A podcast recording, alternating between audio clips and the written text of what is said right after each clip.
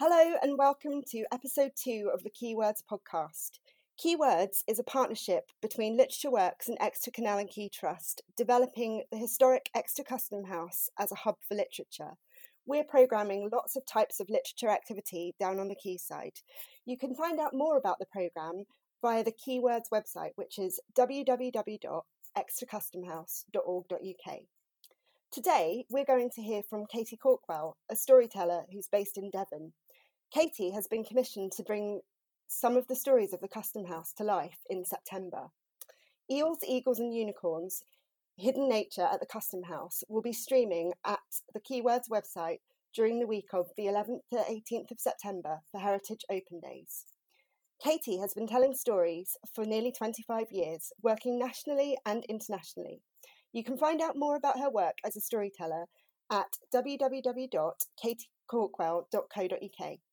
Since moving to Devon in 2015, Katie has been teaching storytelling to adults in workshop settings, student performances, and coaching. She also set up Artemis Storytelling, which brings the best of UK performance storytelling to Exeter. Find out more about this at www.artemis-storytelling.co.uk.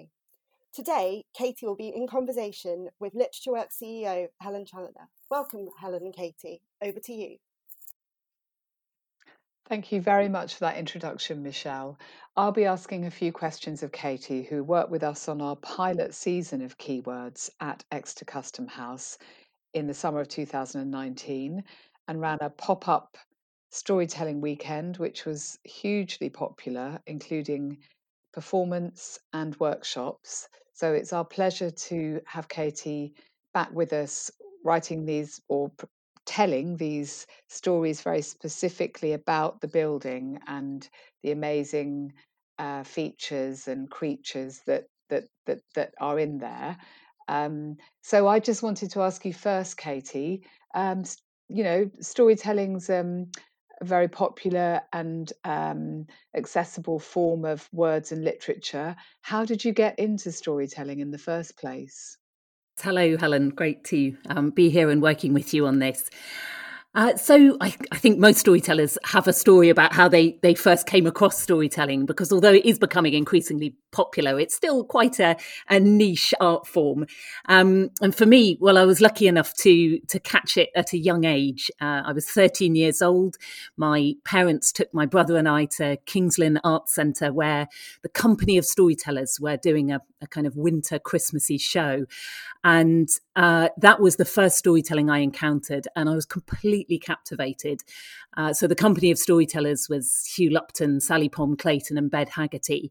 And though I didn't realise it at the time, they were, you know, the pioneers of the storytelling revival in this country, and they're still some of the very best performance storytellers in the UK.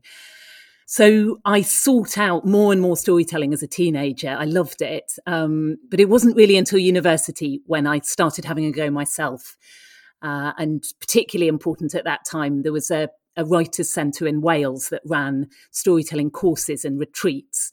Uh, and that was very important for my development as a storyteller. Um, I think also setting up a storytelling club at university was a little bit the blind leading the blind. We were all very enthusiastic. We didn't really know what we were doing, but it was a great discipline of having to prepare a story every week for our meetings. So that was that was when I first started storytelling myself.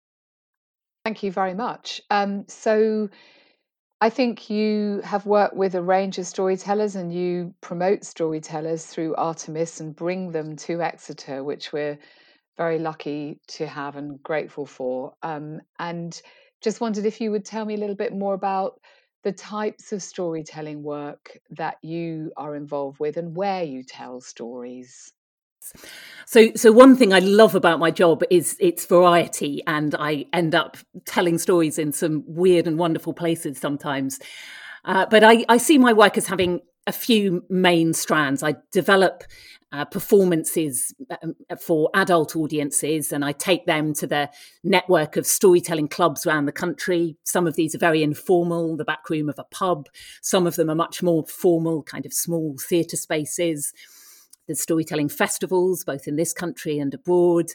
Uh, so I love that you know, d- developing a really um, sort of meaty, involved performance piece for adult audiences. But I also do a lot of educational work and take my stories into schools for children and students of all ages. Or I find myself working in an educational way in other settings, in, in museums, for example, or, or outdoor spaces. And then, since in the last five years, particularly, actually, I've been teaching storytelling um, to adults who are passionate about developing their own storytelling skills, and and that's been that's been wonderful development for me. Actually, uh, you know, working out how I can transfer what I have learned and and share those skills with other people. And then there is also the part of my work with Artemis storytelling that involves um, promoting storytelling and bringing uh, you know the very best UK storytellers to the Exeter area. Um, so we're lucky to have Artemis storytelling in our, our city and our region. Uh, and um, I know you did a couple of workshops as well as part of Quaywords last summer. You ran a workshop for people who were new to storytelling who wanted to have a go. And Nell, the morning after her performance, ran a workshop for people who'd already done some storytelling. And I'm really fascinated in that workshopping process. Um, wondered what is the process of working on a story to get it to the point where you're ready to perform it to people? Yes, uh, and it is um, such a luxury actually to have a workshop setting to work on a story with other people because as a storyteller, much of the time, uh, you know, I'm I'm working, rehearsing in a pretty solitary way by myself, and it, it always changes when you're with other people, in front of other people, in interacting. But I guess the first stages of working on a story are usually by myself. Um, you know, there'll be a kind of research phase where I go out looking for for the stories that I want to tell, or as some people might say it, the stories the stories find you. Um, so, for example, for this commission for the uh, custom house that I'm working on at the moment, you know, we've decided to have a story about um, the eel, the eagle, and the unicorn, who are all hidden within the extraordinary decoration of the building of the custom house. And well, it, it, varies. You know, with the eagle, I immediately thought of a story that I'd read in a book many years ago, and I thought, oh, this would be a wonderful story. So I, you know, I went back to that book and, and found the story there. But with the other two, there's been a much more elaborate process of, um, you know, searching on the internet, uh, ordering some books about eels and unicorns, and pouring through them. Uh, there's also a very um, wonderful, generous community of other storytellers out there in the UK, and I'm part of an email group with quite a few of them. Uh, and people are so um, willing to share ideas, little snippets of folk tale or folklore or um, uh, you know bits and pieces that they know along the way about eels or or unicorns. So um, I, I, get a lot from talking to colleagues or, or emailing with other colleagues. And then when you've got the material, um, and if I'm working on a really long story, like my last performance piece was this enormous story called Tristan and Iseult, there's um, lots of different episodes and versions. So I will usually get a huge piece of paper and kind of map them out and decide, you know, what I'm going to include, what the narrative structure of the piece will be. But when you've got that, the kind of what a lot of storytellers call the bones of the story, then it's a question of kind of putting aside all the books and the words and the research. And I usually do this bit with my eyes closed, sometimes kind of literally sort of screwed up in a ball or with my head in my hands. And I'm just totally trying to bring the world of the story into being inside my mind. And um, it's usually very painful that first trying to kind of articulate, tell the story out loud, but, you know, to yourself. And through doing that, you begin to inhabit the story, to to really see the story, and you'll usually along the way find sticking points. There might be some bits in the story that aren't quite working, or you can't quite see how the how the characters are behaving. Um, and at that point, uh, well, I had a very useful tip from Sally Pomme Clayton in a workshop. I don't know about twenty years ago, which I still, I still do, and I write down this list of questions I've got about the story, uh, and I might go and do some more research or really sort of think, well, why does that character do that? Why does the boy fly south when he's been told not to? Um, and then I'll go back into trying to tell the story out loud. And then slowly, slowly, as the story takes shape, I'll begin to, you know, work on the performance of it, the, the physical side of it, the voices, the um, the, the kind of movements and gesture that I might use to to to perform the story. But as I said at the beginning, I, the the first time you stand in front of an audience and tell that story, it always shifts and changes. There's something really magical about having people listening and uh, the way a story develops in in performance in the moment. So yeah, that's a kind of whistle stop tour of how I how I work on stories. That's exciting. That was great. I love hearing that. Um, and there's so much more that there's it just makes me think of so many more questions because it sounds quite um, a bit all seeing a bit um, omniscient in the way that the writer of an or yeah the writer of a novel would be and then there's also the narrator of the novel uh, and you're describing a process that you're very much wrapped up in on your own um, but then you're wanting it to you it sounds like you want to have a, a really a real richness of understanding of the story and the characters that's available to you as an interaction with the audience so that it will respond and shift depending on what the audience is doing. How how is that different then from theatre for example yes yeah that's a that's a really interesting question because it, you know storytelling often takes place in the same place as a, a, a theatre show. So, in that kind of environment with an audience listening, there's a performer on stage. And of course, there are you know, there's some big similarities, but there are there's some real differences. And, and part of it is that improvisational quality to storytelling that, uh, you know, every time I tell a story, the words come out differently and sometimes you will see something in the moment of performance and you can you know you can really react to that and um and tell a story in a slightly different way that you, than you've ever told it before uh, because of um something that comes to you when you're you're with the audience and you're kind of creating this story together between you.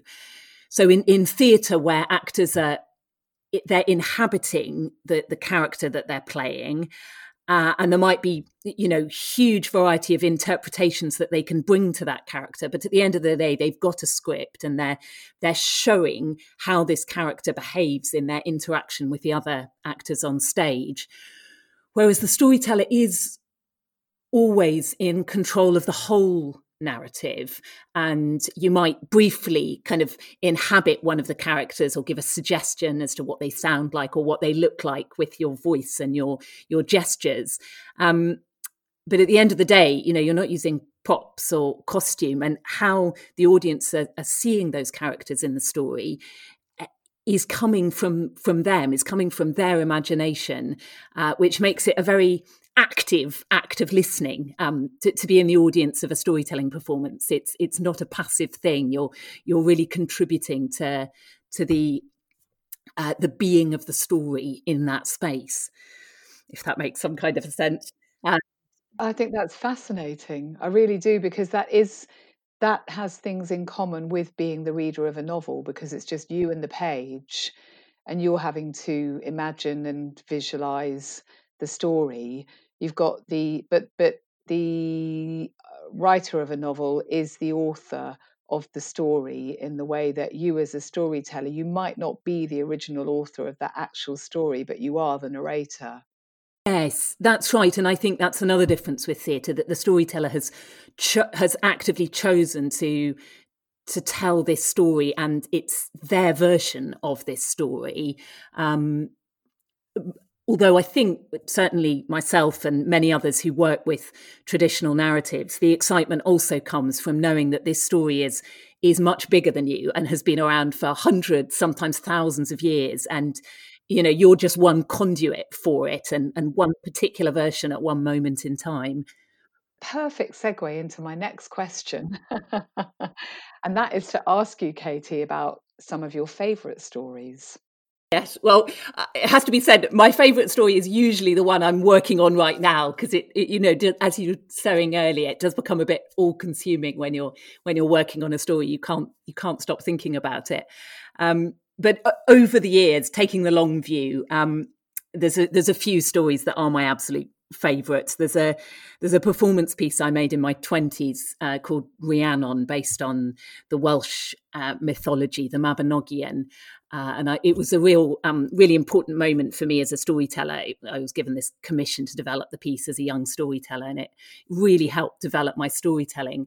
But it's also a story I have told continuously um, over the years for the last 20 years and i never tire of it it's it's so rich in human experience. And as i grow older you know when i became pregnant when i had children this all you know uh, made me see the story in a different way. And i i hope i will carry on telling it for the rest of my life. And i'm sure i'll you know carry on getting more and more out of out of this incredibly rich rich material uh, and then maybe slightly lower key, there's a there's a folk tale called uh, Kate Crackernuts that I'm very fond of because it was one that my mother read me when I was little, and I think I, I you know I particularly loved it because the heroine had the same name as me, um, and I loved it because she's you know bold and not afraid, and uh, she rescues her sick sister, and she goes into the fairy hill, and she dares to speak to the king, and I've I've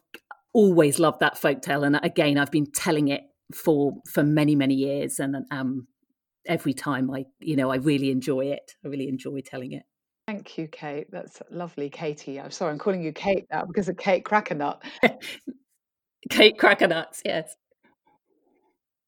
I just had one other question, and that was about um, place, really, because um, you know, for Literature Works, it's this absolute pleasure to be working with Exeter Canal and Quay Trust on developing a hub for literature in all its many forms at the historic Exeter Custom House on the quayside. Um, you all, you've been you've been in that building as discussed and worked with us a lot, um, and you've been exploring it and developing your news stories uh, for this commission which is, as we know, as Michelle brilliantly introduced, it's for Exeter Heritage, Heritage Open Days 2020, the focus of which is hidden nature. And you've developed um, your stories, eels, eagles, and unicorns, based on the imagery that's in that building.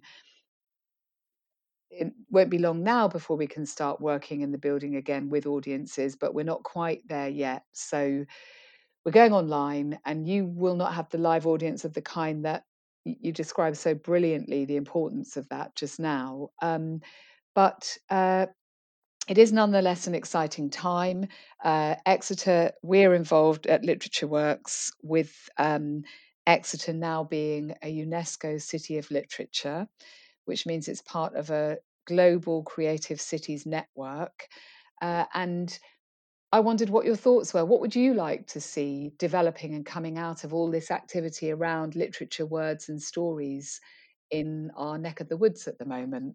Yes, yeah. Well, it was wonderful news, really exciting news that Exeter has got this this designation and become become part of this network. And I think, uh, well, I think when I whenever I organise a storytelling event or or I run a storytelling workshop, I mean, I obviously hope that everybody who comes is glad to be there and, and gets a lot out of it. But I think I also hope that there is maybe one person in that audience or, or one participant in that workshop for whom the event is is just completely transformative like you know it was for me age 13 in the kings lynn arts centre or me, age 20, the Writers' Centre in Wales. I was literally so excited to have stumbled across this. I, I couldn't sleep um, during that weekend workshop. And I, and I, so I hope that um, it, there's the opportunity for more and more people from all parts of the city to engage with with literature in all its many forms, and obviously, I hope storytelling is one of them, and and have those kind of really transforming moments when you when you feel like your life has changed and you've you've opened up this doorway into another world. That's what I hope from it. Well, that chimes very much with what we intend and aim for Quaywords to really open up literature as a very democratic art form.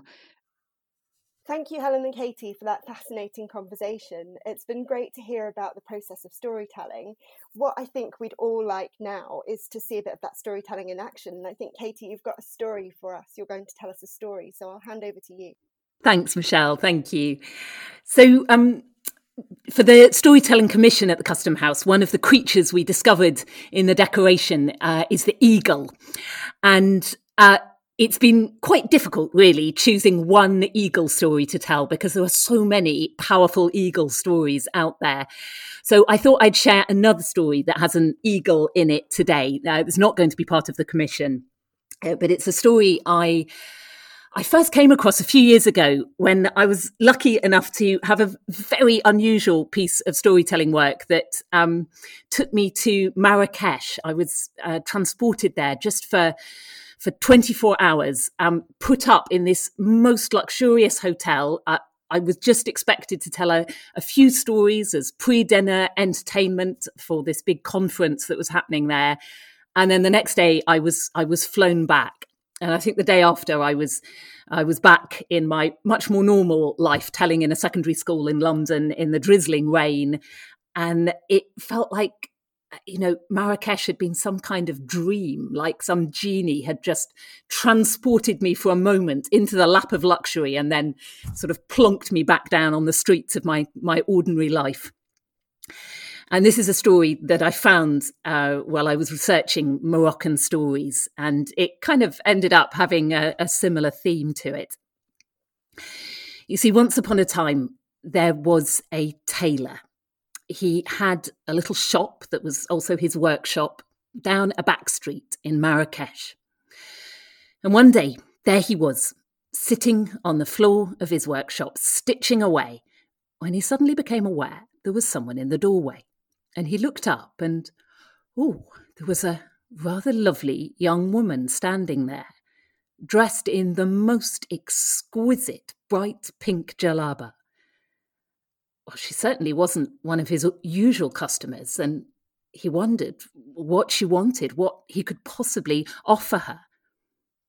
But she just stood there, looking at him, her eyes smiling, and then suddenly she laughed and she beckoned and she turned and she disappeared off into the street. Well, the tailor, he didn't need asking twice. He, he cast down his sewing. He jumped up. He, he ran to the doorway. Oh, where had she gone? Yes, there she was. He caught a flash of bright pink in the crowds and he began to push his way down the street, trying to keep her in view. And she turned off down another little alleyway and he followed and right down this street, left down another she began to lead him a dance across the city, and the tailor, he tried to keep up with her, just tried to keep her in view as she led him through parts of the city he'd never been in before. And then at last she stopped before a great white wall. There was a little door in the wall, and he saw her take a little golden key from her waist and fit it to the keyhole, open the door, and then, for the first time since she'd come to the shop, she turned, smiled at him, beckoned once again, and disappeared inside. While the tailor, he took a deep breath, he crossed the street, and he followed her through that doorway. And he came out into the most beautiful room. There were mosaic tiles on the ceilings, on the floor. There were silk cushions scattered everywhere. There were great bowls of rose water with rose petals floating in it, the perfume in the air. There was goblets of wine and a plate of little honey cakes. And the young woman, she was clapping her hands in an imperious kind of a way, and in through an archway ran a little gaggle of what must be her maidservants. And they surrounded the tailor, giggling, and they drew him off through the archway into another room. And the tailor saw that in this room there was a bath sunk into the floor, steaming hot. And what were they doing? They were surrounding him. They were they were pulling off his his old dirty clothes and and he felt a bit self-conscious. He tried to stop them, but they they were very persistent. They drew off his clothes and giggling, they pushed him under the water. And there they soaped his shoulders and they shampooed his hair. And as the dirt and the dust of the city washed away from him, the tailor finally relaxed a little in the water. And then they were drawing him out and toweling him down and rubbing sweet oils into his skin and giving him a fine set of clothes and, and pulling him back into the first room. And there, the young woman, she was sitting now on the cushions, a little goblet of wine in her hand, and she waved away her servants. And then she gestured for the tailor to come and join her. She poured him a little cup of wine. Now, she said, I expect you're wondering what all this is about. And the tailor, well, he, he couldn't speak, he just nodded dumbly. Well, she said, if you haven't already guessed, this is part of the palace of the Sultan. And I, well, I'm one of the Sultan's many daughters. And, well, my father, he's decided that it's about time I got married. But you should see the suitors he's lined up for me. I'm not interested in any of them. So, no, I thought I'd take matters into my own hands. I'd go out into the city and see for myself. Well, my eye fell on you. I thought you'd scrub up nicely. And so, well, that's why I brought you here. You have a choice now. You can go back out the door and, well, you'll never see me again. But if you choose, you can stay here. These rooms can be yours for a while. I, well, I'll come when I can. My duties as a princess keep me keep me rather busy, but I will come when I can, and we can, well, we can get to know each other a little, and then, well, we can take it from there.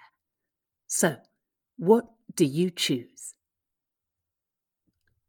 The tailor he just went on staring at her. Was this some kind of dream? Had some genie just transported him into this place, made him this offer? He he nodded again. Yes, he said, I I choose to stay. Thank you. Good, said the princess. Well, that's excellent.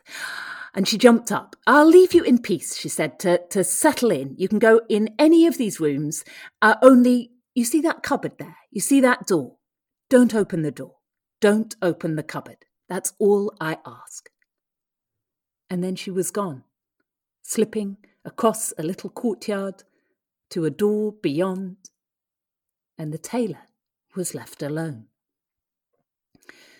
Well, he took another sip of his wine, and then he got up and he began to explore his new surroundings. There was the room they'd been sitting in, there was the room with the bath, there was another room with a sumptuous bed and a canopy filled with beautiful ornaments, and these three rooms enclosed a little courtyard. Somewhere to sit in the sunshine, somewhere to sit in the shade, flowers, butterflies. It was all perfectly delightful. And so the tailor's new life in the palace began. The maidservants, they brought him whatever food, whatever drink he needed. And the princess, well, she came when she could, but as she'd said, there was a lot of business in the palace that took her away, and the tailor spent an awful lot of time by himself. And there was nothing for him to do. His clothes were provided, far finer than any he could make. And it wasn't long before there was a visitor to that place, squatting in the corner, grinning up at him and the name of that visitor was Boredom. And sitting next to Boredom, grinning up at him, was curiosity. What could possibly be in that cupboard? She'd planted a seed, and that seed had, had swollen, had split, had taken root within him, and now the tendrils of needing to know had him in their grip. What could it possibly be? So amazing, so terrible that he mustn't see and it began to consume him. He thought, I will just have a little peek. I will never breathe a word of what I see. She will never know. And so one day, when the princess had just left, he could bear it no longer. He went across to the cupboard. He opened the door. And out of the darkness, suddenly there flew a great eagle. An eagle flew out from behind that door, up into the ceiling. It circled around the room and then it flew straight at him. The eagle's talons gripped him by the shoulders. The eagle's sharp beak pecked out the tailor's eyes. He screamed. The maidservants, they came running. But when they saw what had happened, when they saw the blood streaming from the tailor's eyes, they went straight for the princess. And she came, striding across the courtyard into the room. She held up her hand, and the eagle circled once and came to land on her fist. And she soothed it, stroking the soft feathers on its breast. And then she went across to the cupboard, she opened the door, and she put the bird back into the darkness. And then she reached up, and from a high shelf she took a bowl of clear liquid, and she took a, a, white cloth from a little pile of white cloths, and she dipped the white cloth in the liquid, and she put it over the tailor's eyes. And at once, oh, blessed relief from the pain! And she wound that cloth around his head. What a shame, she said. What a shame. I really thought you were the one. Ah, but it seems not. I need a husband who can stand the, the boredom of palace life. I need a husband I can trust. And he felt her soft hand in his. He felt himself being led over to the little door. He heard the little golden key turning in the lock, and then they were outside in the street. He could hear the noise of the city. He could feel the, the dust and the hot air on his skin. And now she was leading him briskly through the streets, this way and that, until he was completely disoriented. And finally, in through a doorway, he felt her hands on his shoulders pushing down. He sat on the floor and she was gone. Just a whiff of her perfume in the room. And the tailor, he reached up and he peeled back the bandage across his eyes, and oh, Amazing. His eyes were healed. He could see as clearly as he could before. There was not a trace of the wound. He looked about him. Well, of course, you can guess where he was, back in his workshop. There was the sewing that he'd left behind in haste when she'd first come. And the tailor sighed. He knew there was no way he'd ever find his way back through the city to that little doorway. He knew he was never going to see her again. But, well, at least he had his work once again. At least here he was, in the middle of the throbbing, busy, lively city. He picked up his sewing and he began to stitch.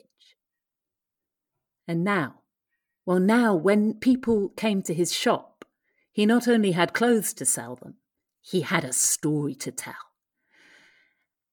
Only trouble was, nobody believed a word of it. It was so extraordinary. But the thing with stories is that sometimes they don't need to be believed to be worth telling. And so the story began to spread across the city, across the lands, through the years. Somebody wrote the story down in a book, and eventually it came to me. And now I've told you that story. Maybe, maybe you'll be inspired to tell somebody else, to be just a little part of that story's journey through the world. Thank you, Katie, for that brilliant story. What a brilliant way to end this podcast. If you'd like to hear more about storytelling and Quaywords, don't forget to look out for Eels, Eagles, and Unicorns, which is coming to the Quaywords website in September at www.exetercustomhouse.org.uk, and that's where you'll also find all of the information about our upcoming programme. Thank you for listening.